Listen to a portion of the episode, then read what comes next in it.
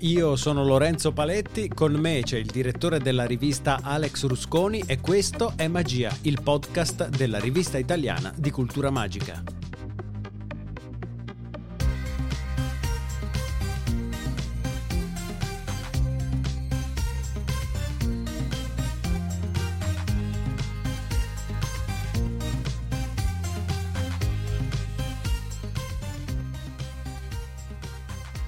L'ospite di oggi è Gianfranco Preverino, uno dei maggiori esperti mondiali sulle tecniche dei bari nel gioco d'azzardo. Firma costante di magia nella sua rubrica Tavolo Verde, Gianfranco si unisce oggi a noi per commentare il suo contributo pubblicato sull'ultimo numero di magia dedicato alla creatività.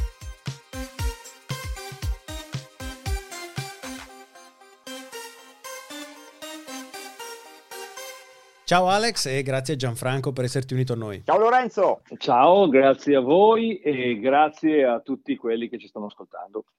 Gianfranco, per chi dovesse essere all'ascolto e non conoscerti, ti chiedo se puoi farci una panoramica di chi sei e cosa fai.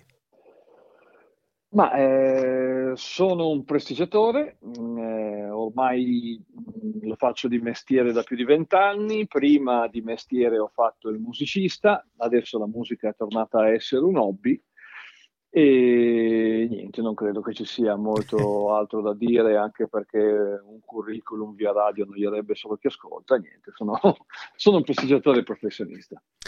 Gianfranco, hai contribuito a quest'ultimo numero di magia non solo con la tua rubrica Tavolo Verde, ma anche con un pezzo intitolato Il coraggio della creatività. E cominci sì, l'articolo citando Arturo De Ascanio e tre livelli di creatività nella magia che Ascanio aveva individuato: la capacità di inventare sì. nuovi giochi, la capacità di presentare in un modo nuovo un gioco già esistente e la capacità di creare nuove tecniche. E a partire da qui metti però in guardia al lettore, dici la novità non è sempre sinonimo di qualità. E puoi spiegarci cosa intendi? Beh, eh, questo credo che sia una cosa abbastanza normale, no? Cioè, non tutto quello che è nuovo è buono, ma questo vale per qualunque cosa. A volte andiamo a vedere un nuovo film, eh, a volte anche un rifacimento di un film vecchio e, e l'originale era migliore. Mm. Eh, lo stesso vale per, per libri, lo stesso vale per qualunque cosa anche per le automobili, andando anche fuori dal, dal campo artistico. No? Mm. A volte ci sono nuovi modelli di automobili che, che, francamente facevano preferire le precedenti. Quindi questo è abbastanza intuitivo, insomma, bisogna fare attenzione, è normale che si cerchi eh, di non tanto di portare qualcosa di nuovo anche, ma portare qualcosa di noi stessi, ecco, la creatività è un modo di portare qualcosa di noi stessi, a volte con qualcosa di nuovo, a volte rimanendo in canoni già, eh, già affermati, però portiamo qualcosa di noi in quello che c'è. E già comunque è una novità, nel senso che è, è qualcosa che prima non c'era. Eh, però eh, bisogna fare attenzione che l'entusiasmo di dire ho fatto qualcosa di mio, o c'è qualcosa di nuovo, eh, non faccia abbassare il nostro, la, il nostro, livello di criticità e la nostra capacità di giudizio su quale sia la, il reale valore di quello che stiamo facendo. Fermo restando che è sempre difficile anche giudicare eh, il valore di, un, di, una cosa artistica nel momento che viene fatta. Mm-hmm. Tu sai che l'arte è piena di rivalutazioni postumi di cose che sono state eh, trascurate quando uscirono e eh, di cose che invece quando uscirono sono state magari celebrate e oggi eh, felicemente sono ignorate. Quindi eh, è sempre molto, molto difficile dare dei giudizi eh, perfetti riguardo un'opera contemporanea.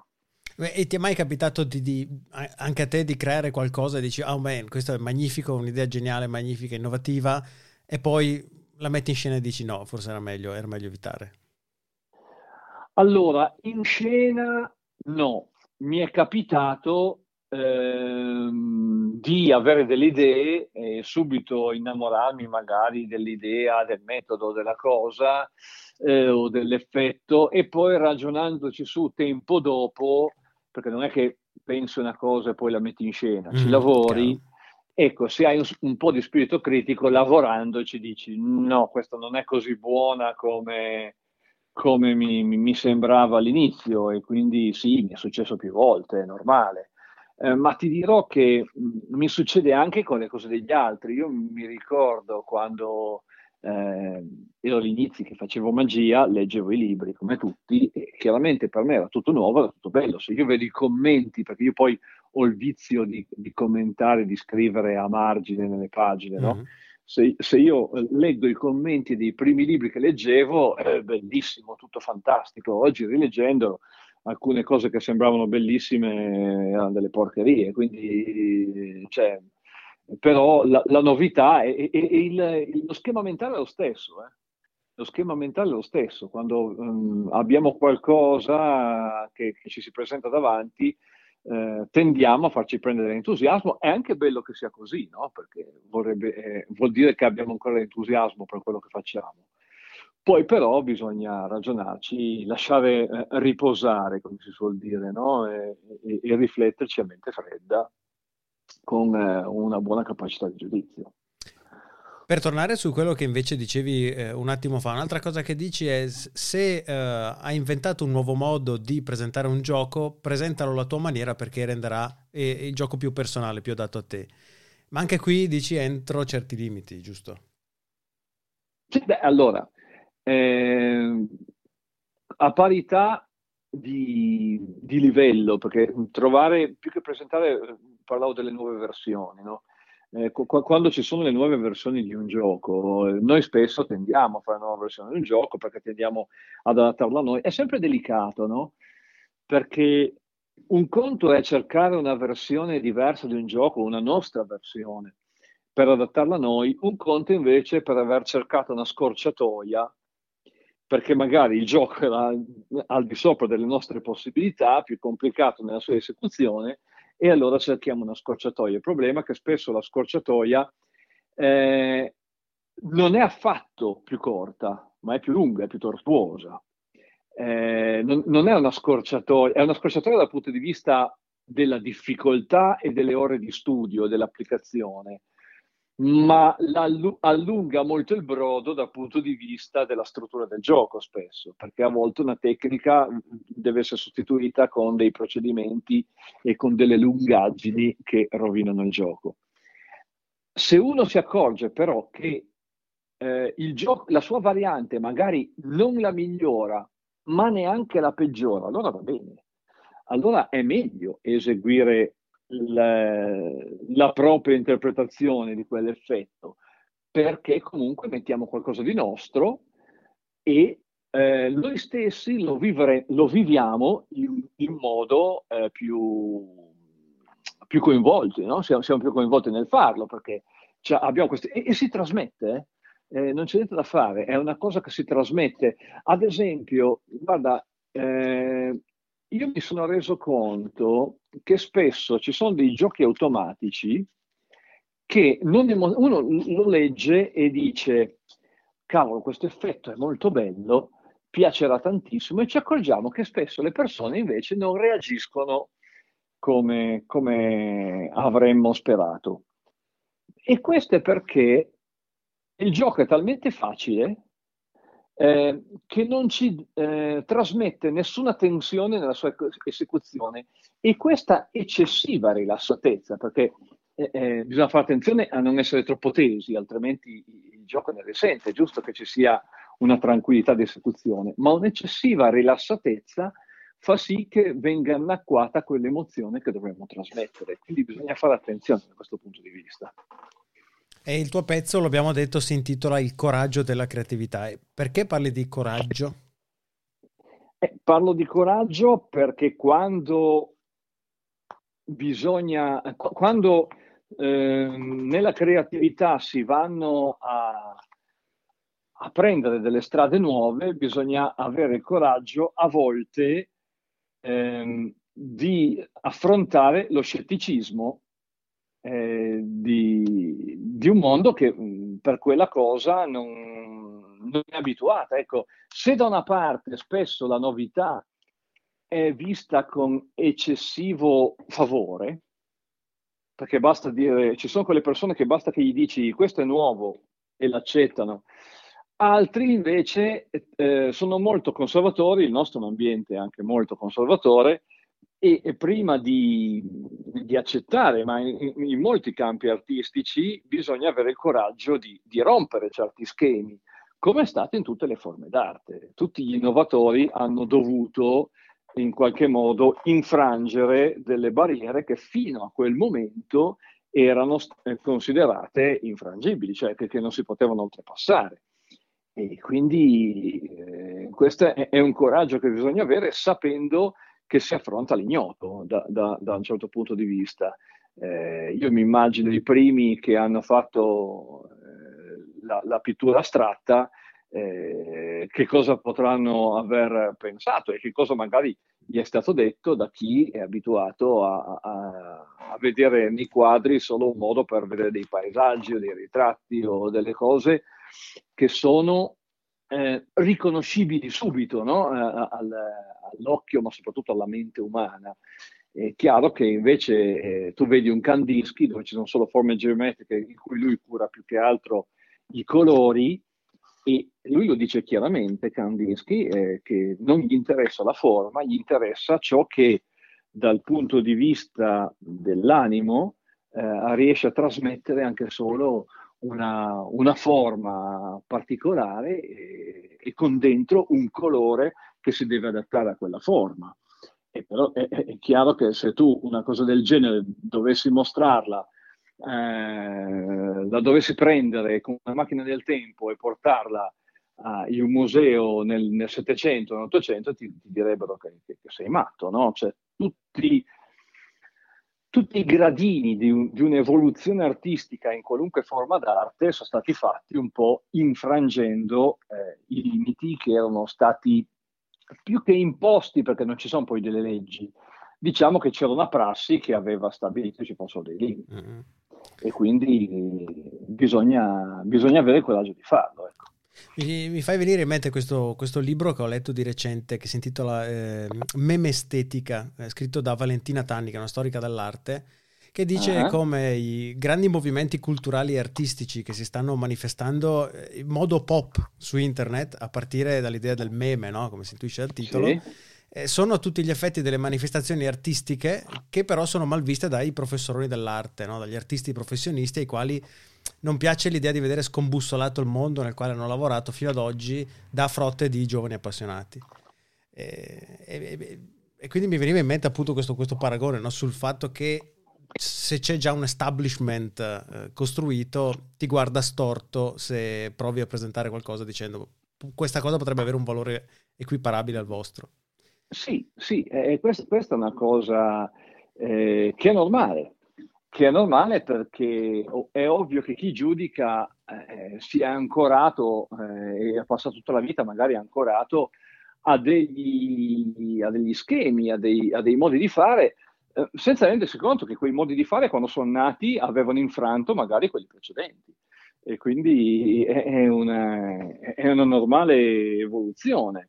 Ehm, poi bisogna sempre fare attenzione ecco, a non innamorarsi troppo però della, della non dare per scontato che eh, l'evoluzione sia eh, positiva, so, solo il tempo lo dirà, noi no, non possiamo saperlo, no? E, e, sono tutte le cose che vengono, tutti questi giudizi vengono poi dati a posteriori, come tutte le classificazioni, no? Dante non sapeva di vivere nel Medioevo, eh, come chi viveva nel Rinascimento non sapeva di vivere nel Rinascimento, l'abbiamo deciso noi, l'abbiamo classificato noi e quindi chissà che cosa diranno di questa, di questa epoca quando, quando, verranno gli altri dopo di noi e, e, e, come la classificheranno. Quindi sono tutte cose che vanno giudicate poi a posteriori. Ecco perché è sempre difficile dare dei giudizi sui contemporanei eh, anche dal punto di vista storico, no? Come fai a mettere sullo stesso piano storico un contemporaneo con uno che invece ha passato la prova del tempo? Non puoi, è sempre molto delicato, no? Si rischia di prendere solenni cantonate da questo punto di vista. Alex, invece, qual è la tua opinione riguardo la questione coraggio nella creatività magica? La mia opinione è esattamente quella espressa benissimo, peraltro, da, da Gianfranco. Io che sono anche un appassionato di storia dell'arte, ovviamente eh, ritengo sacrosanto quanto detto Gianfranco Preverino, ricordandoci anche che tutte le nuove forme d'arte, tra virgolette, eh, che hanno superato la barriera del tempo, non erano altro che soltanto una piccola parte dei moti creativi dell'epoca, cioè eh, quando tu fai, quando crei qualcosa di nuovo, ci sono mille che creano cose nuove, ma probabilmente è soltanto uno o due che poi superano il tempo. Qui si inserisce perfettamente quanto detto a Gianfranco, non è che tutto quello che è nuovo o che è anticonformista dopo eh, diventa, diventa importante, diventa qualcosa di nuovo, di straordinario che si rivaluta, perché c'è proprio questa, questo coraggio di cui l'artista si deve dotare e il coraggio consiste nel fare qualcosa che all'1% forse funzionerà e supererà ed entrerà nella storia, ma al 99% no. E, e, e, di questo dobbiamo sempre rendercene conto. Io peraltro sono cintura nera di creatività negativa, nel senso che nella mia vita ho, ho inventato un sacco di cose che mi sembravano eccezionali e, e in questi 30 anni, devo dire, di tutte queste cose ne ho salvate forse 4 o 5 che effettivamente erano buone idee, ma sono 4 o 5 eh, su 500 idee avute nel tempo. No? Questo, e, e, io perché probabilmente non sono un gran creativo, c'è chi ha una percentuale molto maggiore della mia, evidentemente. Però è vero che bisogna avere quell'autocritica, bisogna riuscire a, a guardarsi un po' dall'esterno e poi c'è anche la prova del pubblico ovviamente da affrontare. Gianfranco dice io non porto in scena eh, le cose finché non sono sicuro. Beato te, purtroppo a me è capitato di portare anche in scena delle cose che poi si sono rivelate essere delle porcherie, però è stato un insegnamento eh, importante, no? Quindi no, no, no. Sono, è, è, sì. è, complesso e sono son tanti fattori da tenere presenti. Certo, no, però io mm, ci tengo a una cosa, la prova del pubblico è sempre l'ultima e, e, ed è certo. normale, certo. poi il pubblico può reagire meglio, peggio, eh, a volte di più di quanto ci aspettavamo, ma eh, lì è la reazione del pubblico che è diversa. Ma se un'idea è veramente buona dal punto di vista creativo, lo sai già. Poi può essere buona dal punto di vista creativo e magari il pubblico eh, non, non, la, non, l'accetta come avresti voluto o l'accetta più di quel, che, di quel che speravi.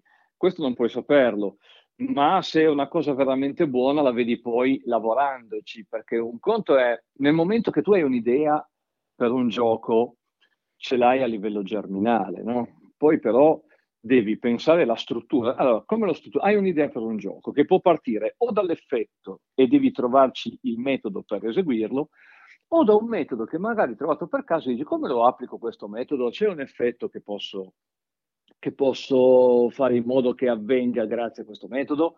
Di solito queste sono le due strade principali.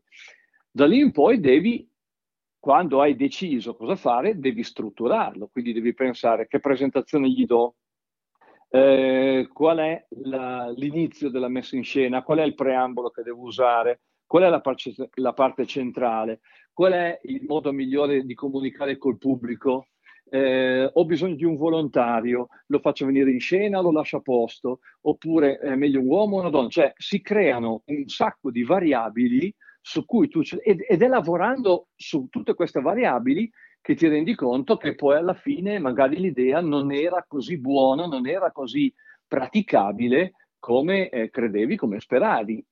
Fermo restando che magari dopo due o tre anni ti potrebbe venire un'idea che ti risolve il problema che avevi anni prima e di colpo il gioco diventa, eh, diventa buono. Cioè, non bisogna mai smettere di pensare, questo è uno dei grandi segreti. Quindi Alex, se non avessi provato 500 volte, non avresti partorito le 5 volte buone.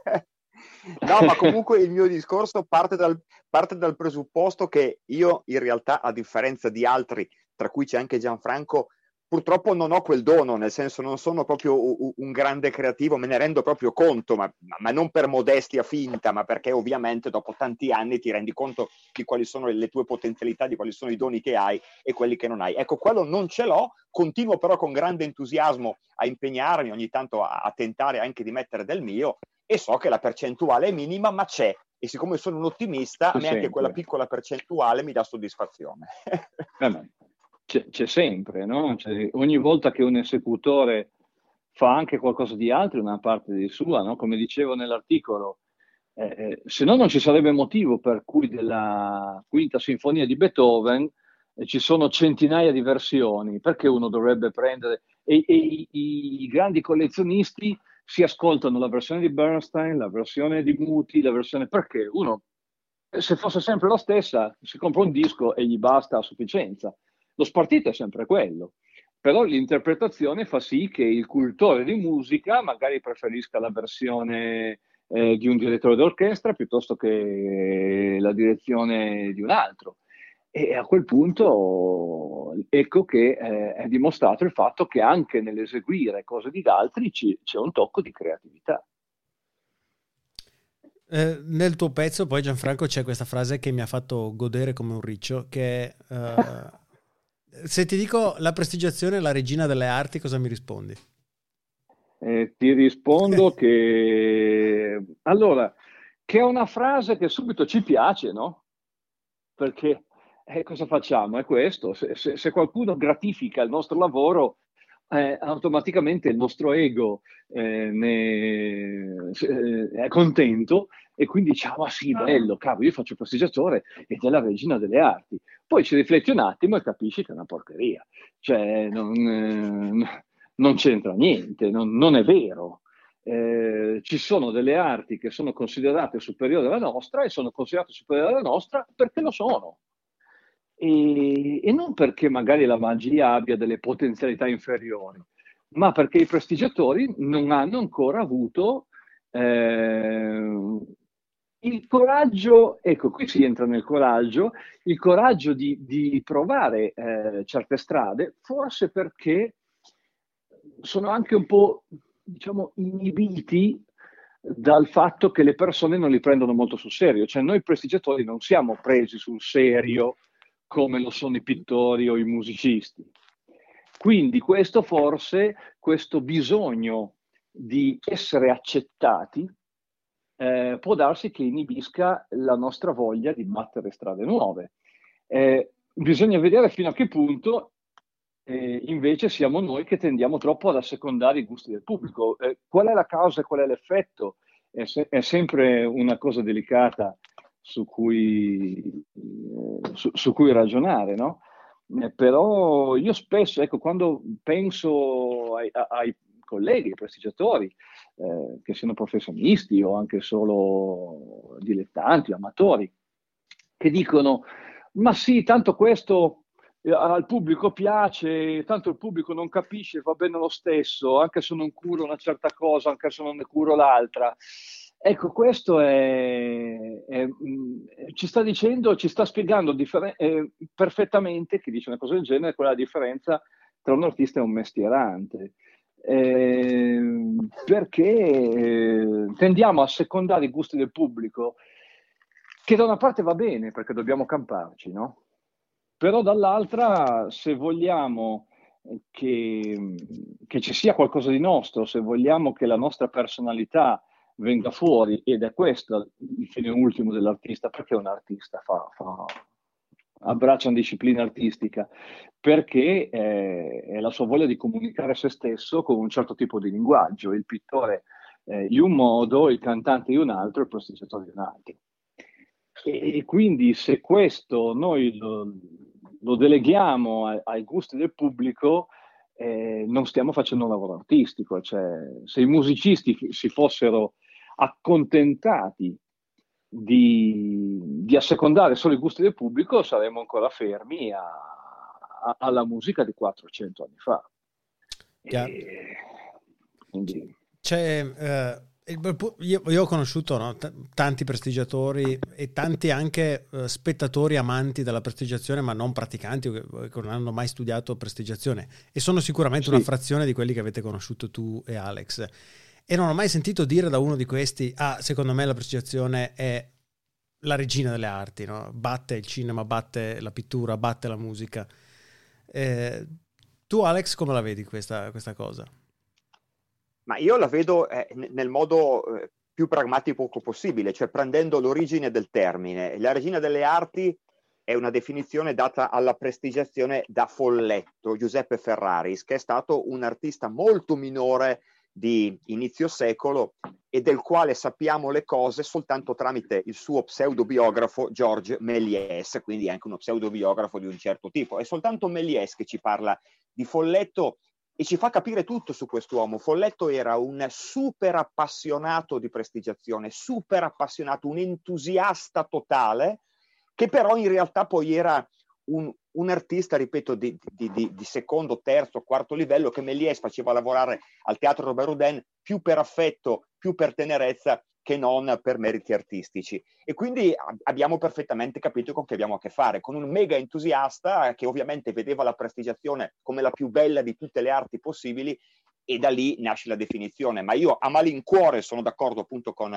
con Gianfranco, anche a me piacerebbe poter pensare che eh, la prestigiazione sia la regina delle arti, ma quando esaminiamo criticamente la situazione, cioè razionalmente la situazione, è ovvio che ci sono arti, la musica, la pittura e molte altre, che hanno guadagnato nel, nel corso del tempo una dignità maggiore, una credibilità maggiore, e c'è anche un, una cultura maggiore in queste arti che manca nella nostra da parte del 90% dei presunti artisti e quindi è chiaro che non possiamo assolutamente far altro che re- renderci conto e prendere atto che la prestigiazione per noi è un'arte straordinaria, ma a livello di società globale è sicuramente un'arte minore.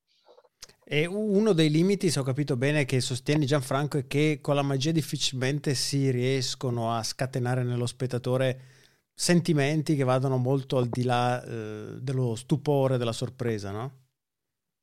Sì, eh, questo è uno dei, dei, limiti che non so fino a che punto sia un limite della prestigiazione o è un limite dei prestigiatori, che non è la stessa cosa.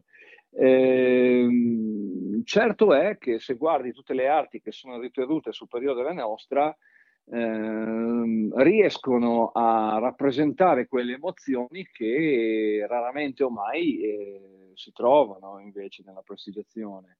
Eh, parlo, ma, ma, per dirne alcune, della rabbia, del, ehm, dell'eccitazione sessuale, anche solo, anche ehm, de- dell'essere affranti, dell'essere tristi, della gelosia. Ehm, non è facile perché è chiaro che se tu sei nella letteratura puoi andare più a ruota libera, no? E invece in magia devi essere fedele a un principio, il fatto che ci deve essere un effetto magico, perché se io posso parlare di tutte queste cose e poi non faccio l'effetto magico, eh, sono son diventato un, uh, uno storyteller, un raccontatore, ma che però non, non sta facendo il, il, prestigiatore. Quindi il prestigiatore deve passare da questo vincolo, ossia deve fare un effetto magico che può essere più o meno forte, più, dipende anche da quello che, che vuole rappresentare. E lì deve riuscire a trovare poi questo equilibrio, con il rischio che la presentazione per cercare di suscitare certe emozioni sia una cosa appiccicata lì sull'effetto e che spesso non c'entri niente. È, è difficile trovarlo e, e, e, fare in modo che le due cose si bilancino bene. Eh, questo non è facile, però bisogna eh, provare a rischiare. E lì faccio l'esempio del, della storia raccontata con un mazzo di carte, eh, che quando la, la, la pensai aveva questo finale malinconico e io me li feci questi problemi, ma visto che tutti vedono la magia come uno svago leggero, non è che questa cosa poi come reagiranno? Perché finisce con un finale malinconico e non si risolve, no?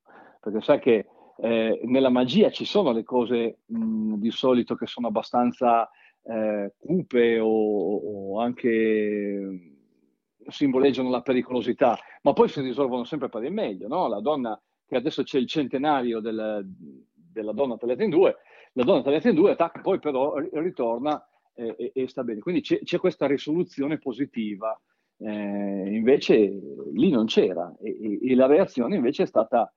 Mi ha sor- ecco, quello è uno di quei casi in cui la reazione mi ha, mi ha sorpreso, è stata molto molto superiore alle aspettative, da lì è uno dei, dei giochi che faccio, che faccio più spesso. Mentre leggevo... Vai, vai, no, scusa. Dimmi. No, no, dicevo no, no, che mentre leggevo il tuo pezzo mi è venuto in mente questo effetto di Darren Brown, vabbè poi io sono un gruppi di Darren Brown, e c'è questa uh-huh. sua illusione nella quale un membro del pubblico a cui recentemente è morto un nonno viene scelto casualmente e chiamato sul palco. E sul uh-huh. palco c'è una scatola di legno e Brown racconta che quella scatola gliel'ha lasciata suo nonno prima di morire, dicendogli di non aprirla, ma lui l'ha aperta lo stesso. E con l'aiuto della spettatrice sul palco, Brown riapre la scatola, dentro c'è un'altra scatola che contiene un bicchiere, che contiene un gomitolo di lana, che viene svolto con l'aiuto del pubblico per rivelare al suo interno un doblone metallico con inciso sul doblone il nome del nonno della spettatrice scelta casualmente. E, certo. e, mi ricordo che quando ho visto questo effetto per la prima volta son, cioè, mi è caduta la mandibola in terra perché non mi era mai capitato di vedere una persona piangere su un palco per la commozione alla fine di un gioco di prestigio. Certo, sì, eh, guarda, ehm, è una cosa. Dunque, io da questo punto di vista sono un po' critico mm-hmm. perché la commozione in questo caso non è suscitata dall'effetto artistico. Ah, ho capito cosa intendi. Ma è suscitata dalla, da, dal fatto che quella lì ha veramente gli è morto il nonno. Cioè, io ho visto anche, eh, ho, ho, visto, e non, non, sto a entrare nel dettaglio, anche dei performer che vanno e parlano eh, del fatto che hanno perso la mamma, che hanno perso il papà, che hanno perso qualcuno, il fratello. Qual... E eh, è chiaro che generi commozione, ma questo fanno, c'è un sacco di gente che nei programmi televisivi pomeridiani va, parla delle sue disgrazie e commuove le persone, ma non stanno facendo eh, arte. Sì, sì, sì, Ora, io non sto paragonando Darren Brown, eh, Darren Brown sono sicuro che abbia fatto un effetto fantastico, ma in quel caso la commozione è indotta da una forma di pietà, non è generata dall'arte vera e propria. E quindi c'è questa cosa su cui, eh. su cui secondo me bisognerebbe eh, rifletterci un attimo. Ecco. No, Con no, tutto no. rispetto per, per Darren Brown che è un genio assoluto. Eh. No, no, no, no, invece è un ottimo spunto questo, non l'avevo vista sotto questa, sotto questa luce, hai ragione. Eh, Alex, a te invece vengono in mente occasioni in cui hai visto un gioco di prestigio che ha suscitato in te nel pubblico emozioni che non ti saresti aspettato da un'illusione? Ma io diciamo che da questo punto di vista sono un po' un furbacchione, nel senso che io ho, come tu ben sai, diversi effetti che vogliono suscitare emozione e commozione nel pubblico. La mia versione del, del, coloring book, per esempio, o la mia versione della carta nel portafogli hanno questo effetto ed è successo ancora che nel pubblico qualche persona effettivamente eh, si commuovesse. Questo però deriva dal toccare delle corde che poi sono sempre quelle e che sono ben conosciute e quindi, eh, ripeto, in maniera abbastanza furbesca, lo fanno gli attori, lo fanno i cineasti e possono farlo anche i prestigiatori. E credo che in quello che faccio io non ci sia niente di malizioso, ma è semplice, puro intrattenimento. No, no, no. Invece ma tu, come giusto tu, che sia. Sì, tu dicevi invece prima, eh, Lorenzo, appunto, non ho mai visto una persona commuoversi e piangere du- durante un numero. A me purtroppo invece è capitato di vederne anche a fronte di effetti che secondo me erano eticamente opinabili, proprio perché giocavano sul, sui sentimenti reali delle persone e questo mi è capitato di vederli con alcuni cold reader, per esempio eh, con alcuni mentalisti che fanno appunto cold reading e che vanno a toccare invece delle corde che a differenza di quelle che tocco io, che sono universali, lì diventano personali. E lì, come diceva giustamente Gianfranco, io su quella, su quella roba lì e sull'etica eh, del fare queste cose ho qualche, ho qualche dubbio, che però è un'opinione personale ovviamente. Grazie mille per questa chiacchierata. Invitiamo ovviamente gli ascoltatori a mettere mano al numero 23 di magia, anche perché spieg- Gianfranco spiega nella sua rubrica Tavolo Verde il gioco di cui parlavi poco fa, giusto?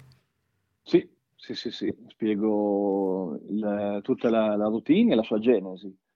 Perché fu una genesi insolita, nel senso che allora l'idea di raccontare una storia con un mazzo di carte è antica. Eh, non se ne vedono molte, ehm, però non, non, è nuova, ovviamente. Eh, fu nuova la genesi, perché di solito tutte le altre uno pensa una storia e poi trova le carte che si adattino a raccontare la storia. Io invece eh, la mia partenza fu basandomi su un ordine che già esisteva e quindi ho creato una storia guardando le carte nell'ordine che già erano. E, e, e, fu, e fu, per quello forse che alla fine quel finale lì mi, mi venne in mente eh, quasi suggerito dalle carte. No? Mm-hmm. Sì, sì, in questo vincolo eri costretto uh, da, da, da, certo, dall'ordine del mazzo. La, la, la, creatività si sviluppa spesso eh, nei vincoli. Eh? Eh, è, nella, è, è, nel vincolo che nasce la creatività, perché nel, nell'assoluta libertà non c'è una vera creatività, perché l'assoluta libertà sono capaci tutti a prendersela. Eh, se tu guardi un, se, se tu analizzi una composizione di Bach è nei vincoli del, del contrappunto che si, che, che si, manifesta il genio di Bach. Eh, è nei vincoli eh, delle otto misure della musica che si sviluppa il, genio, perché andare a ruota libera sono capaci tutti. Invece, eh, quando devi mantenere certi paletti, è lì che la vera creatività viene fuori. Grazie mille anche per questo riferimento al mio cognome. E... Vedi? e, e, grazie ancora davvero a tutti e due, ovviamente grazie anche a te Alex. Grazie a voi. Grazie Lorenzo, ciao Gianfranco. Se volete acquistare l'ultimo numero di Magia oppure abbonarvi potete visitare www.rivistamagia.it. Noi ci sentiamo tra qualche settimana con un nuovo ospite dalle pagine di Magia. Nell'attesa potete ascoltare l'ultimo episodio di Radio CICAP. Io sono Lorenzo Paletti, con me c'erano Alex Rusconi e Gianfranco Preverino e questo è stato Magia, il podcast della rivista italiana di cultura magica.